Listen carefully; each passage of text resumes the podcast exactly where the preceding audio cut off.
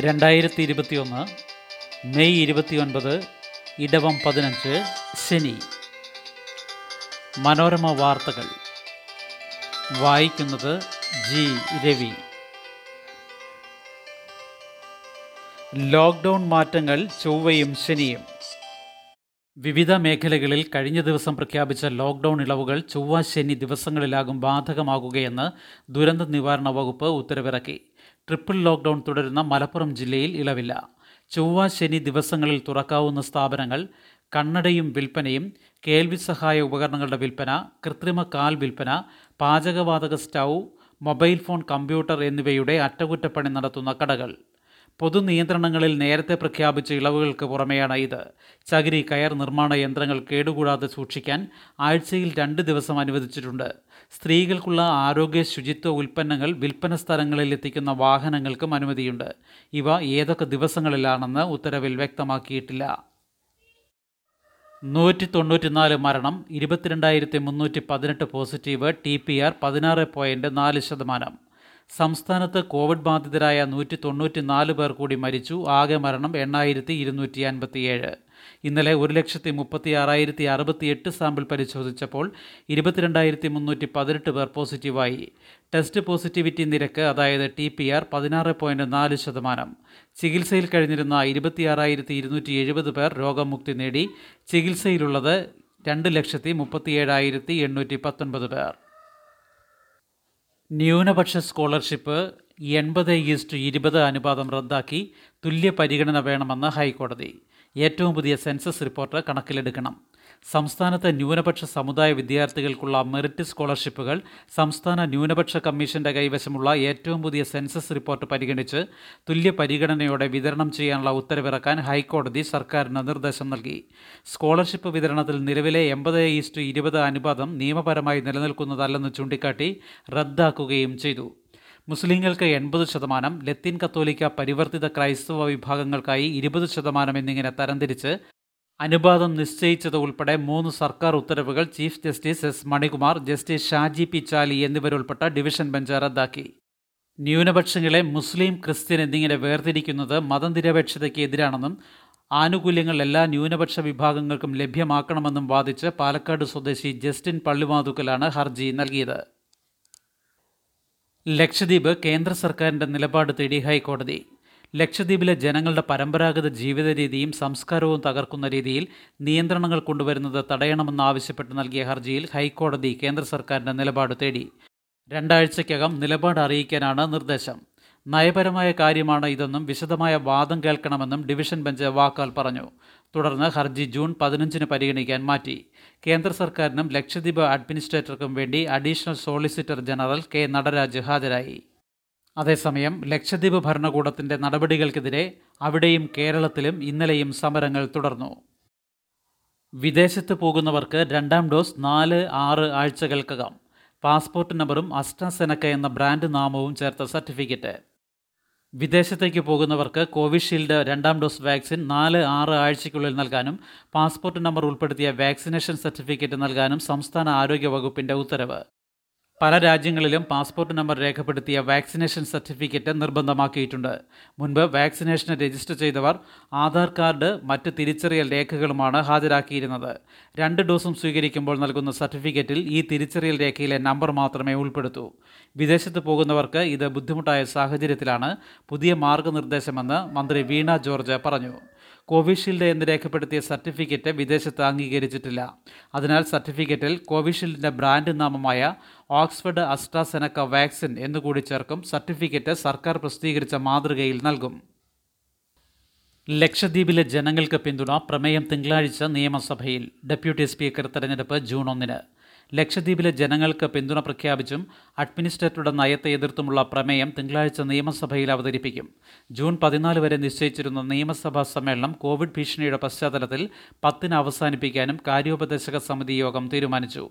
പതിനാലിന് അവതരിപ്പിക്കാനിരുന്ന ധനവിനിയോഗ ബിൽ പത്തിന് പാസാക്കും.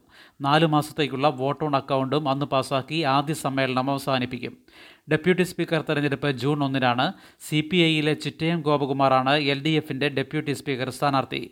ബജറ്റ് പൊതുചർച്ചയ്ക്ക് ഡെപ്യൂട്ടി സ്പീക്കറാണ് തുടക്കം കുറിക്കേണ്ടത്. ലക്ഷദ്വീപ് സംബന്ധിച്ച് സർക്കാർ പ്രമേയത്തെ പ്രതിപക്ഷം പിന്തുണയ്ക്കുന്നതിനാൽ ഏകകണ്ഠമായി പാസ്സാകും മുപ്പത്തിയൊന്നിന് അടിയന്തര പ്രമേയമുണ്ടെങ്കിൽ മാത്രമേ ശൂന്യവേളയുള്ളൂ. അല്ലെങ്കിൽ രാവിലെ ഒൻപതിന് തന്നെ പ്രമേയ അവതരണത്തിലേക്ക് കടക്കും. ഗവർണറുടെ നയപ്രഖ്യാപനത്തിന്മേലുള്ള നന്ദി പ്രമേയ ചർച്ചയാണ് മുപ്പത്തിയൊന്ന് മുതൽ മൂന്ന് ദിവസം. നാലിന് പുതുക്കിയ ബജറ്റ് അവതരിപ്പിക്കും. കോവിഡ് സാഹചര്യത്തിൽ അടുത്തയാഴ്ച ചോദ്യോത്തരവേളയില്ല.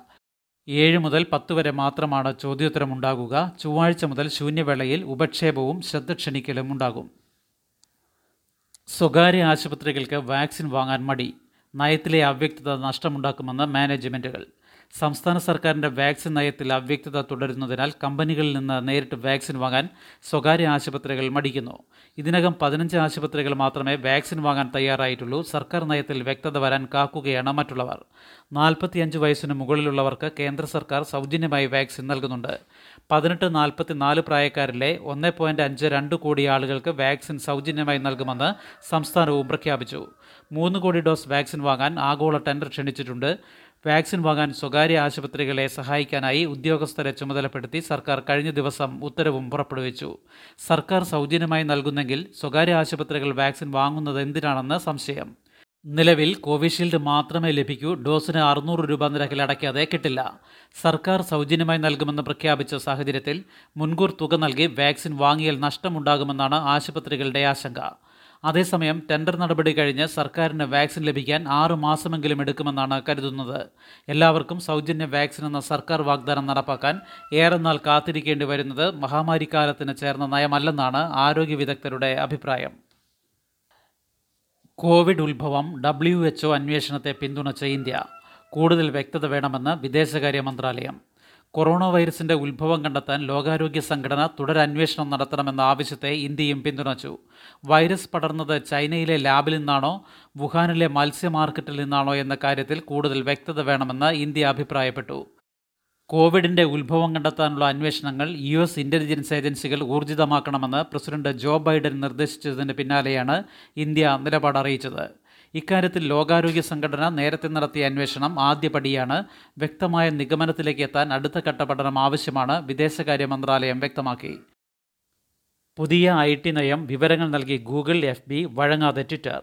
കേന്ദ്ര സർക്കാരിന്റെ പുതിയ ഐ ടി നിയമം ആവശ്യപ്പെടുന്നതനുസരിച്ച് chief compliance officer nodal contact person grievance officer തുടങ്ങിയ തസ്തികകളിലുള്ളവരുടെ പേര് വിവരങ്ങൾ Google Facebook WhatsApp Koo ShareChat Koo LinkedIn തുടങ്ങിയ കമ്പനികൾ നൽകി. എന്നാൽ ട്വിറ്റർ ചീഫ് കംപ്ലയൻസ് ഓഫീസറെ പറ്റിയുള്ള വിവരങ്ങൾ ഇതുവരെ കൈമാറിയിട്ടില്ല. ഗ്രീവൻസ് ഓഫീസറായി ഒരു അഭിഭാഷകന്റെ വിവരങ്ങൾ ഇന്നലെ നൽകിയിട്ടുണ്ട്. കാലവർഷം മറ്റന്നാൾ രണ്ട് ജില്ലകളിൽ ഇന്ന് യെല്ലോ അലർട്ട്. എറണാകുളം ആലപ്പുഴ ജില്ലകളിൽ ഇന്ന് ശക്തമായ മഴയ്ക്ക് സാധ്യതയുള്ളതിനാൽ യെല്ലോ അലർട്ട് പ്രഖ്യാപിച്ചു. നാളെ തൃശൂർ എറണാകുളം ഇടുക്കി കോട്ടയം ആലപ്പുഴ ജില്ലകളിൽ യെല്ലോ അലർട്ടുണ്ട് കേരള തീരത്ത് മത്സ്യബന്ധനത്തിന് തടസ്സമില്ല. അറബിക്കടലിൽ അൻപത് കിലോമീറ്റർ വരെ വേഗത്തിൽ കാറ്റിന് സാധ്യതയുള്ളതിനാൽ ജാഗ്രത പാലിക്കണമെന്ന് മുന്നറിയിപ്പുണ്ട്. കേരളത്തിൽ കാലവർഷം മറ്റന്നാൾ എത്തുമെന്നാണ് കാലാവസ്ഥാ വകുപ്പിന്റെ പ്രവചനം. തുടക്കത്തിൽ ശക്തമായ മഴയ്ക്ക് സാധ്യതയില്ലെന്നാണ് നിഗമനം. കോളേജുകളിലെ ഓൺലൈൻ ക്ലാസ് അഞ്ച് മണിക്കൂർ. കോളേജുകളിൽ ജൂൺ ഒന്നിന് അക്കാദമിക വർഷം ആരംഭിക്കുമ്പോൾ ഓൺലൈൻ ക്ലാസ് അഞ്ച് മണിക്കൂറായിരിക്കും. മന്ത്രി ആർ ബിന്ദുവിന്റെ അധ്യക്ഷതയിൽ ചേർന്ന യോഗത്തിലാണ് തീരുമാനം. സർവകലാശാല പഠന വകുപ്പുകളിലെ ക്ലാസുകൾ എന്നു തുടങ്ങണമെന്ന് സർവകലാശാലകൾക്ക് തീരുമാനിക്കാം. ഓൺലൈൻ ക്ലാസുകൾക്ക് ശേഷം വിദ്യാർത്ഥികൾക്ക് പഠന സഹായികളും നോട്ടുകളും പി ഡി എഫ് രൂപത്തിലും നൽകണം. രാവിലെ എട്ട് മുപ്പത് മുതൽ മൂന്ന് മുപ്പത് വരെയുള്ള സമയത്ത് എപ്പോഴെങ്കിലും അഞ്ച് മണിക്കൂർ ഓൺലൈൻ ക്ലാസ് എടുക്കണം. അനുബന്ധ പഠന പ്രവർത്തനങ്ങളും നടത്തണം. രാവിലെ എട്ട് മുപ്പതിന് ആരംഭിക്കുന്ന ക്ലാസ്സുകൾ ഒന്ന് മുപ്പത് വരെയും ഒൻപതിന് ആരംഭിക്കുന്ന ക്ലാസ് മൂന്ന് വരെയും ഒൻപത് മുപ്പതിന് തുടങ്ങുന്നത് മൂന്ന് മുപ്പത് വരെയുമായിരിക്കും ദിവസവും ചുരുങ്ങിയത് രണ്ട് മണിക്കൂർ ഓൺലൈൻ ക്ലാസ് എടുക്കണം. ബാക്കി സമയം വിദ്യാർത്ഥികൾ അനുബന്ധ പ്രവർത്തനങ്ങൾക്ക് വിനിയോഗിക്കണം. യൂണിഫോം പാഠപുസ്തക വിതരണ ഉദ്ഘാടനം ഇന്ന്. പുതിയ അധ്യയന വർഷത്തിൽ സ്കൂൾ വിദ്യാർത്ഥികൾക്കുള്ള സൗജന്യ കൈത്തറി യൂണിഫോമിന്റെയും പാഠപുസ്തകങ്ങളുടെയും വിതരണ ഉദ്ഘാടനം ഇന്ന്. പുസ്തക വിതരണം മന്ത്രി വി ശിവൻകുട്ടിയും കൈത്തറി യൂണിഫോം വിതരണം മന്ത്രി പി രാജീവും ഉദ്ഘാടനം ചെയ്യും. രണ്ട് പോയിന്റ് ആറ് രണ്ട് കോടി പുസ്തകങ്ങളാണ് അച്ചടിച്ചിരിക്കുന്നത്. ഒൻപത് പോയിന്റ് മൂന്ന് ഒൻപത് ലക്ഷം കുട്ടികൾക്കാണ് യൂണിഫോം. ശുഭദിനം. നന്ദി.